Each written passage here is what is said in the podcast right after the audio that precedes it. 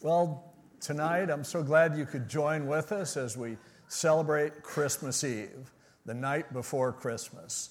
For my message, and it's really going to start tonight and it's going to carry over into tomorrow, I'm looking at Luke chapter 2. So we'll look at the first seven verses or so of Luke chapter 2, and it's called Twas the Night Before Christmas because it's everything building up to Jesus' birth. And then tomorrow in our three services, we will uh, uh, look at the rest, what happened after he was born, and get reflections on that. Now, I realize that a lot of you won't be at church tomorrow. You're coming tonight just so that you don't feel guilty about missing tomorrow. totally fine with me, although I'm really baffled by people that go, Are, are we having church on Christmas? I'm like, Seriously? It's Christmas. Like, you know, the notion of not doing, not celebrating Jesus on his birthday, the day we celebrate his birthday, is like, no, we got other stuff. You know, there are games on and other things that we need to do. And um, I'm ha- now obviously having Christmas Eve and then Christmas Day with services, you, you have to adjust to it. Um, for instance, one of my favorite personal Christmas traditions. After I go home tonight, I'll have to um, download Die Hard and watch it because it's my favorite Christmas movie. But it'll fit. It's going to be okay. I, um, so I'm glad you're here. But and I'm and I hope that if you're here and you can't be here tomorrow, I hope tonight is a blessing for you certainly. But um, we'll be here just so you know, um, and uh, continuing our celebration of Christmas. Uh, the other thing, honestly, I thought, well, guy, you know, if we don't have services on Christmas, it's going to be 11 more years before Christmas falls on a Sunday again. I'll be dead probably, you know? So it's like, okay, got to do this. Um, no judgment on people who don't, though. I'm just, I'm old. I'm old school. I'm just like, I, I can't imagine. But here we are so, Luke chapter 2, what I want to reflect on is what was going on on the night before Christmas. What was going on building up to what we celebrate as the birth of Jesus? And I understand the birth of Jesus may not have been on December 25th, um, but we don't know that. It was uh, the tw- December 25th was identified as his birthday in like the third century. So they certainly would have had some information. The only reason people give for saying, no way was it December 25th, is they say it was the winter and it was too cold for shepherds to be out with sheep. But come on, Jerusalem has the exact same weather as Orange County. Yeah, it might be a little inconvenient, but maybe they could have put a jacket on. So it may have been December 25th, it may not have, but that's the day we pick. Doesn't really matter whether it was the accurate one or not. Luke chapter 2 it says, and of course, Luke, who's writing this, was a historian. The book of Luke, the Gospel of Luke, was his creating here's what happened, building up to the development of Christianity, building up to Paul, who ended up being in prison and he was on trial, and Luke was kind of helping with his defense. And so he's just going, here's what happened, here's the deal. It came to pass in those days that a decree went out from Caesar Augustus that all the world should be registered. This census first took place while Quirinius was governing Syria. So all went to be registered, everyone to his own city. Joseph also went up from Galilee, out of the city of Nazareth, into Judea, to the city of David, which is called Bethlehem, because he was of the house and lineage of David, to be registered with Mary, his betrothed wife or his fiancee who was with child. So it was that while they were there, the days were completed for her to be delivered, and she brought forth her firstborn son, and wrapped him in swaddling clothes, and laid him in a manger, because there was no room for them in the inn. Really, some of the details are sort of surprising. Like the timing of this whole census that had to take place was weird. But it's partly pointed out because what was going on in the world the night before Christmas is incredibly important. See, Jesus had to come at just the right time. It couldn't have been just any random time. Now, in Galatians chapter 4 and verse 4, Paul says that he came in, in due time, but it was really the, the words imply he came at the perfect time. It was time for him to come, in other words. So the fact that it's identified relative to the Roman officials and this taxation and the census is certainly more than a coincidence as Luke is reciting this story. So let's consider what the environment was like in those days because that's the backdrop for this whole story of Christmas Eve. So, what was the world like on the first Christmas Eve? Well, the Roman Empire had been, you know, going for, you know, 400 or more years at this point. Originally, there was the Greek kind of empire. The Greeks were really brilliant people. In fact, there were almost no Roman scholars, they just all studied Greek stuff. And still, most of their academic stuff was in the Greek language rather than in Latin because the Greeks were brilliant. As the Greeks were building their empire, and it came to its apex under Alexander the Great, um, they were conquering most of everything north of the Mediterranean Sea and some things down in northern Africa as well. But they had a big thing about a representative government. They were proud of being a republic. They weren't like all the countries that had dictators. They were the ones who had, you know, a senate. They were the ones who voted. So when the Romans ended up taking over and conquering the Greeks, the Romans were pretty brutal, and you had like Julius Caesar, for instance, who was, you know, the first one really that caused Roman government to, they still had a Senate and they still had elections. Citizens could still vote under Julius Caesar. But it was like incredibly corrupt. Um, this may sound Uh, really like something you've never imagined before, but there were constant allegations of election fraud. There, there were constant allegations of the rich people are actually controlling the Senate. The powerful people are the ones that are pushing everyone around. So that was the way things were building up to. Now, Julius Caesar ended up deciding, he became a little more radical and he started trying to become a dictator. He actually, at some point towards the end of his life, declared himself to be a god. Romans didn't care that much about gods. The Greeks were really into the gods. The Romans, like, the gods were just random for them. But he kind of claimed to be one, and they're like, this is a little weird. So Julius Caesar ends up getting stabbed to death by some of his best friends. Um, it seemed like it went pretty smoothly 23 stab wounds. But I'm, all, I'm thinking, okay, there are kids here. I don't want to freak them out, and, you know, but I'm sure they've heard worse. So, now, he doesn't have a son who could take over.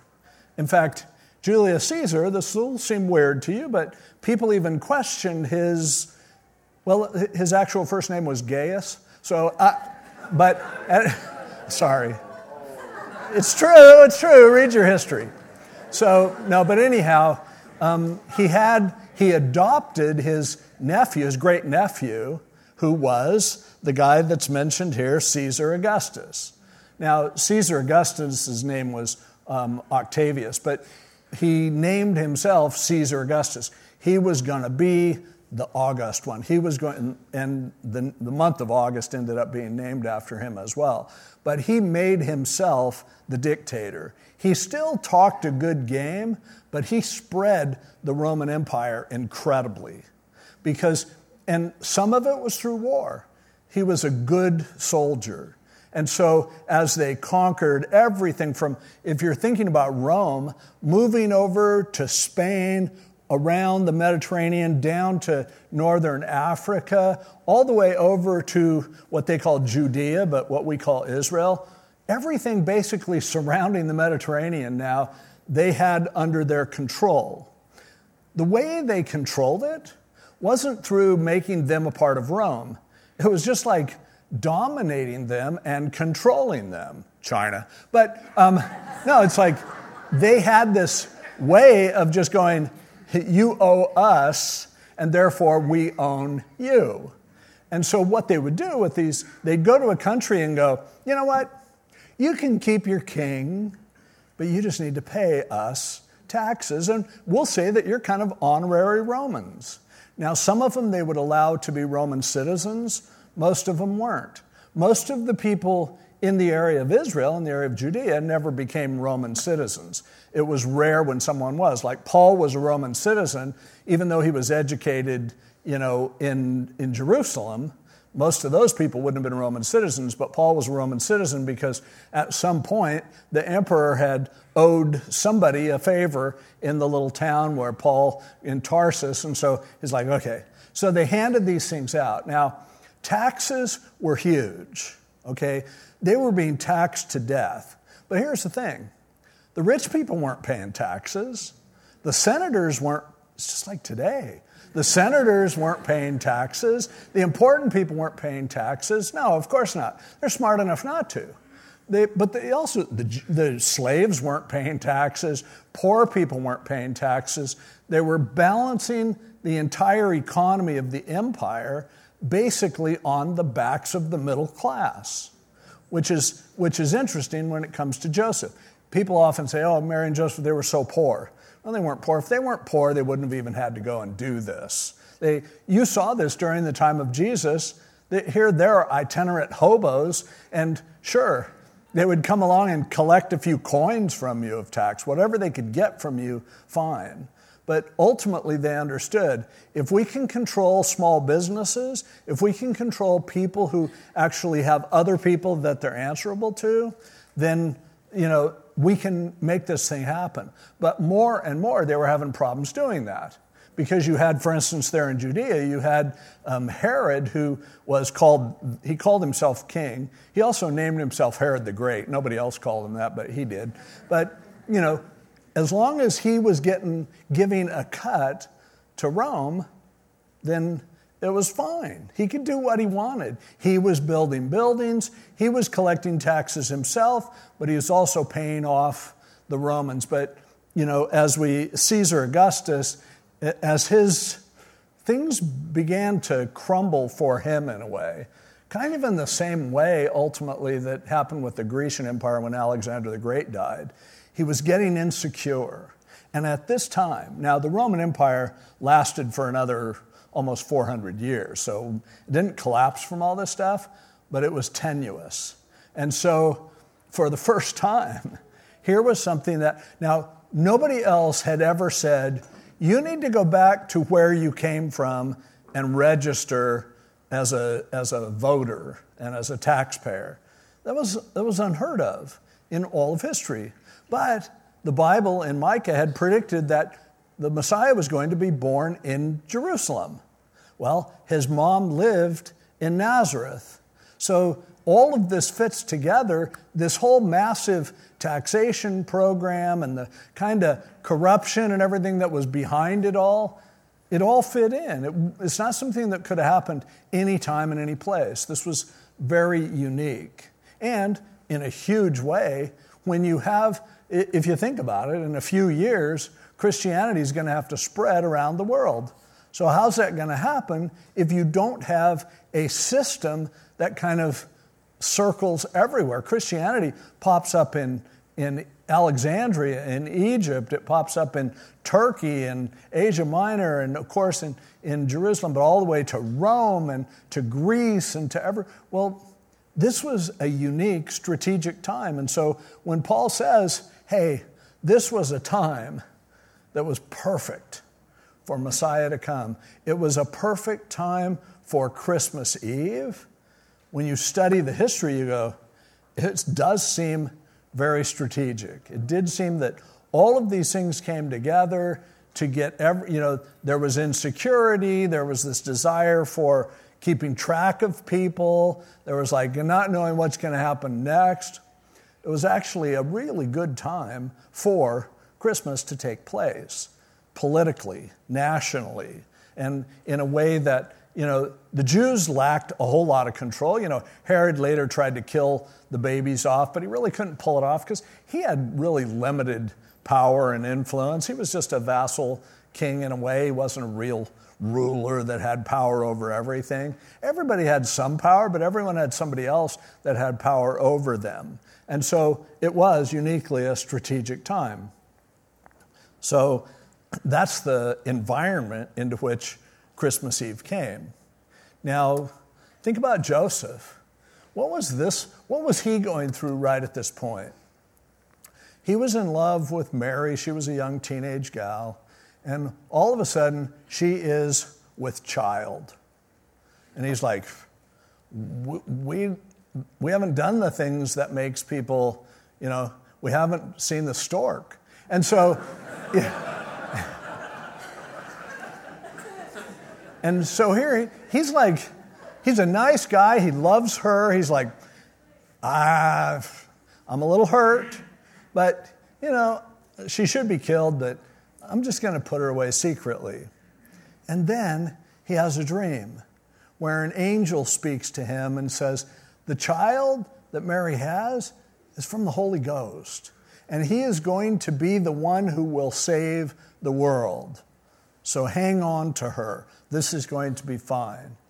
I don't care how nice of a guy you are.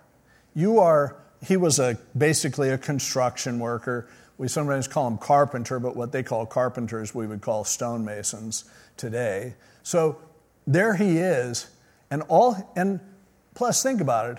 God tells you this in a dream. Like, you ever dream weird stuff?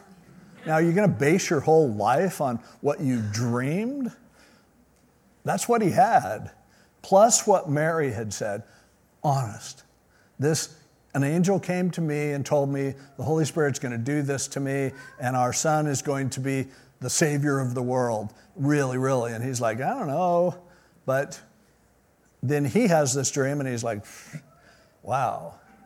Really bad timing that now he has this young pregnant girl, and he has to get her down to where both of them are required because, again, probably his status as a business owner made it necessary for him to go down to Bethlehem to register because that's where his family was from. You know, imagine if, if we looked in this group of people right here, and where are you from originally? Now, a lot of you were from somewhere else and you came here because it was way better here than it was where you came from. Now, a lot of people didn't get the memo, so they grew up here, and now they're going off to all these garbage places to be like, you know, and imagine if there you are living in Tennessee with a bunch of hillbillies, and they go, well, you're going to have to go back to California. Or if they talk, if they tell me, you know, every once in a while, you're going to have to go to Stanton. I'm like, I, I drive through Stanton if I'm going somewhere, but I haven't really gone there to actually, well, I did one time have a guy that works for the city of Stanton, where I grew up. Um, he listens to me on the radio, and he invited me to come and spend the day with him and see how much the city has improved. And it was really sweet of him to do that. And I'm like driving around with him going, that's pretty much the way I remember it. and then he goes, hey, why don't you go? Maybe we'll go and you can go to your old house where you lived. And, you know, I, I've met these people, seem like nice people, and I go, sure, that'd be awesome. They wouldn't let us in. And I go, I'll just take a picture of the outside. No, they don't want us to even take a picture of the house. I'm like, okay, good. I'm glad I don't have to go back there a lot, you know? But for them, it's like Nazareth is, you know, 80, 90 miles away from where they were from. And now, at the worst time in the world, they're having a baby, and now they have to go back there. But it's the Romans. What are you, what are you going to do? Say, no, sorry, you know, uh, Caesar, sorry there, you, um, we're just not going to do it. We're going to be tax protesters. Um, in those days, tax protesters didn't get ignored. They would be killed, and then they would just take your business and everything that you owned. So Joseph's in a rough spot. He's got to take this journey. Now, the journey from Nazareth down to Bethlehem would take generally about four days. And that's without stopping to use the bathroom every 20 minutes with a pregnant woman. But, you know, it's like, so they probably had, they're usually shown with a donkey. Usually a donkey was the cheapest way they would haul their stuff around. Couldn't afford horses or camels or something. So likely they had a donkey. It would be easily a four day, four to five day journey to get down there. The worst possible time to do this. But he did it because he had a dream. And something inside of him caused him to also believe his fiance. You know, I just think she's, I've never had her lie to me. And she's telling me something that now I had this dream as well. Let's go. Let's roll. Let's head down there to Bethlehem where we've got relatives who never had the sense to move out. And we've, you know, and so that's Joseph on Christmas Eve. What's Mary dealing with? Now, she knew a little more because she absolutely knew what she hadn't done. She also had um, a relative who, perhaps a cousin, it's not really clear, um, Elizabeth, who, as an old lady and her husband was a priest, and they had been told that they were going to have a baby, and then she was way after the age where people would normally have babies. And so she saw that. And so she went to see Elizabeth and told Elizabeth her crazy story. And Elizabeth's like, I think it's real. I'm telling you, this weird thing happened with us, and her son ended up being John the Baptist. But so Mary has a little support from an older woman who she loved, Elizabeth. She has the, an angel coming and talking to her and telling her about this. And she looks in the mirror and she goes, ah, I, I didn't do anything to get to this point. So, what do I do? But then there she is with this long journey back to Stanton or to Podunk. You know, as long, maybe for you, it's Phoenix or something. But, you know, there you are. You got to go back. And she's going. And it's uncomfortable and it's painful and it's scary. She's never had a kid before. She doesn't really know what that's like, and she's not going to most likely have a midwife handy with her. It's just her and this Joseph who has this weird look on his face, like he doesn't know what's going on. And how's this going to happen? And then, you know, we find later they also couldn't get a room. I mean, a lot of people, it's kind of like there are a lot of places where when a lot of people are from there, but they all leave for a reason, it's like that's why when you look at other parts of the country and you go, houses are so cheap. Uh, yeah, that's why, because nobody wants to live there. But now imagine all those people who have to come back. And how are you going to find a room? And so here, after a long journey, Mary is like, I can't believe it. And Joseph is like, I got uh, great. Some people are letting us stay in a cave behind their house where the animals stay, but you know, don't babies love animals? I don't know. I think this could be fine. And, and so she has to have this baby there without other women helping her. And then she wraps the baby and lays him in a manger. And it's like, wow, Christmas Eve. The country, the nation, the world, it's in a perfect place for this to happen. Joseph, he's mystified, confused, doesn't know what to think, doesn't know what to say, pretty much like any man with a woman. But, um, you know, he's like, oh, Mary is this teenage girl who's, I don't know what's happening. This is, this is wild. This is nuts. And here I am after this long journey, and here I am, and it's just, she's in misery. But there's somebody else who's there too and that's Jesus. And I don't know if you've ever really thought about this. Um, in Philippians, Paul talks about Jesus in, we call it the kenosis passage. It says, Let this mind be in which was also in Christ Jesus, who, being in the form of God, didn't see that as something to hang on to, but he emptied himself. The Greek word there is kenosis. That's why people call it the kenosis passage. So Jesus had been God for all of eternity. Jesus had been involved creating everything. Nothing was made without him, as John tells us in John 1. And now there's a moment where he becomes a baby. Now, he empties himself and says, Okay, I'm leaving all of this and I'm going down there. Not just to the world, it's like it's into a woman that doesn't know about having babies. She doesn't even know where you came from.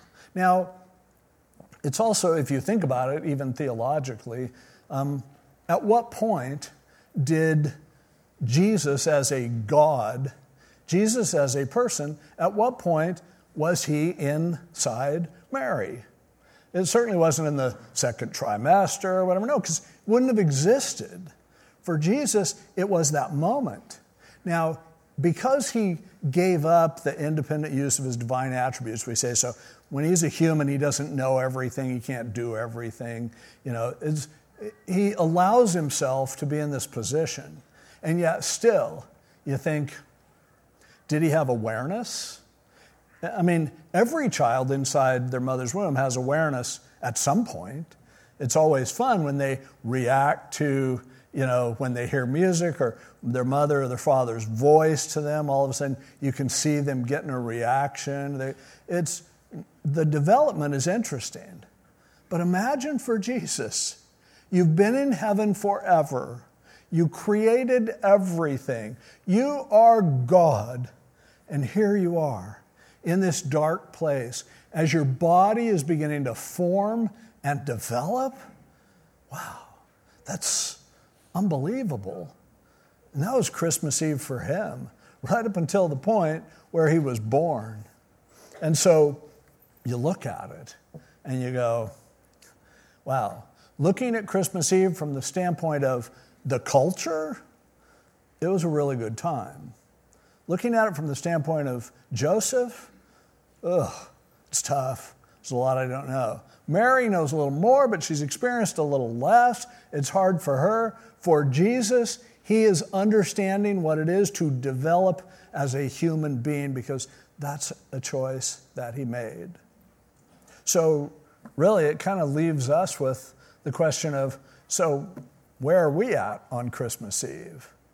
Where do we see ourselves? What's really interesting, and, and you know, it's with Paul in Galatians 4 when he talks about that Jesus came at just the right time. And you look at all the things that make it just the right time, it's amazing how much our current environment, if you want to blow your mind, and because people, people who don't study history think that, oh, everything today, this has never happened before. It's never. You study history, you realize, no, the kinds of stuff that's happened now has happened before. And when you read about the Roman Empire, and you read about the evil people who ran it, and all the scams and the fake democracy and everything else that they did, it's like, if that was a perfect time for Jesus to come, I'm thinking, this is a pretty good time for him to come again. The environment is here, it's, it's ready, it's ripe. Now, there are people who will say that, you know, oh, yeah, all the immorality and everything today, it's like God's got to come and smash them. God saw all that immorality in Rome, and he came and rescued it, gave it an opportunity. That's his heart as well. And so when I look at our world, I just don't think, oh, God's going to have to destroy everything. Someday He's going to have to destroy everything in order to really make everything new and fresh. But His heart is not to look at us and go, they disgust me. If He could handle the first century and the, the weirdness of that culture, and He could even, you know, rescue some of the people who were the most vilely involved in the lifestyles of those days, then he looks at today and goes, you know what? I mean, for one thing, you guys think that the people around you are weirdos? I've seen weirdos. They've been with us for thousands of years. And what that does to me is I go, I want to go down there and not destroy them. I want to save them. I want to rescue them. I want to redeem what's good within a culture that's broken. And so many of us find ourselves looking at the culture and going, oh, this is so disgusting. that didn't keep Jesus from coming in the middle of a culture that was seriously way more perverse than ours. But at the same time, some of us are in a position of like Joseph, where we're going, well, I mean, I see what he's doing, I don't totally understand it, it's sort of confusing to me. Others may relate more to Mary, of like, man, I've, God has come into my life, He has saved me, He has changed me, but I didn't know what I was getting myself in for. The evangelists all said, oh man, all my problems are going to be over if I just walk down the front and come to Jesus. And like, I'm like, whoa, I didn't know that this came with it. And so we find ourselves in a place where we're like, this is kind of out of control. But we have to understand Christmas Eve, no matter what perspective you're going to look at it, it's for you and it's for me. And it's so that we understand right now. And I don't know when Jesus is going to return. I know he's going to return. This seems like a perfect time, but I'm not telling you, okay, it'll be by this date or by this time. I don't know. But I know one thing if you don't know him, he wants to come into your life right now. He wants your Christmas to be one where you go, I'll always remember that one. I'll always remember because at that point, I finally said to him what Mary said okay, fine, do what you want in my life. I want to follow you, I want to know you. And if you've never made that decision, today would be a perfect day. Christmas Eve, the night before, everything that's going on, you're like, yep, I see the world. I hear Joseph, I hear Mary, I think of Jesus, and you know what? It's a beautiful story. And I want it to be my story as well. And I pray if you've never made that decision that you would do it today. And, you know, if you're here, if you came here with somebody else who brought you, that like dragged you and you weren't going to get candy if you didn't come, um, but you're thinking you'd really like your life to turn around, ask the person who brought you to pray with you. And if they look really weird and uncomfortable, bring them with you down to the front, and there'll be people down here, I'm sure, who we'd love to talk with you and pray with you. But I pray that as we look back on the night before Christmas, we'll get a sense of the fact that despite every challenge, that something amazing was about to happen. And we call it Christmas. And I have that same sense, I have that same conviction, I have that same feeling today. Something good is going to happen for somebody. Even though it may take a while for it to flower forth, I mean, a baby has to be born and raised, and he didn't really do much significant until he was 30, but you could see it happening. You could see it germinating. I love that when God wanted to reveal himself to people, you know, as Hebrews, I think Paul wrote Hebrews, but some people disagree with me. But, you know, he says, God, who at different times in different ways spoke in time past unto the fathers by the prophets, hath in these last days spoken unto us in his Son. Why a son? Why a child?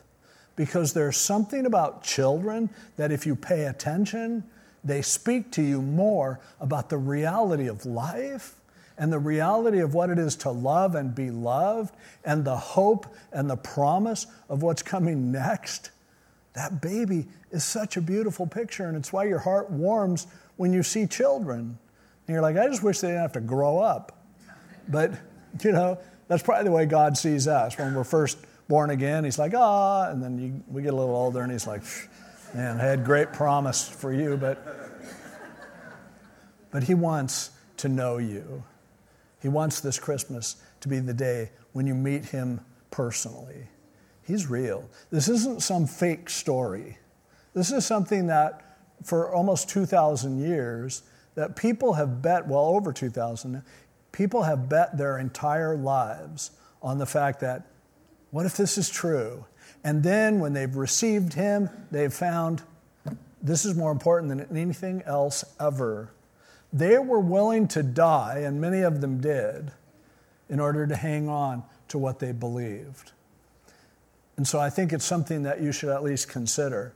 And the great thing is, he isn't like saying, you know, okay, you can accept me today, but I need you to give me all your Christmas presents. He doesn't want anything from you, he just wants to give to you.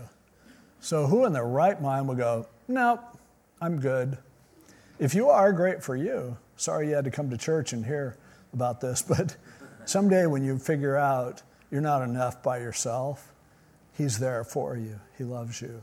The baby who was born on Christmas, the one who was carried all that way from Nazareth down to Bethlehem, He's come all this way to meet you. And I pray that you meet Him if you haven't. Let's pray. Lord, thank you for this story and the reality of it. Thank you for the encouragement that even in the time of Caesar Augustus, one of the most corrupt times politically ever, that you said, This is a perfect time for me to send my son. And a little village that didn't have available rooms, and you said, This is a perfect place for me to send my son. As we celebrate you, and tomorrow, as we, many of us gather together and others are doing other things, but as we remember the impact that started at Christmas Eve, then Lord, please help us to align our lives with who you are and how much you love us. Thank you for the beauty of the story of a baby that spoke to us of everything that you are and everything that you desire and all that you plan for each of us. And we thank you in Jesus' name.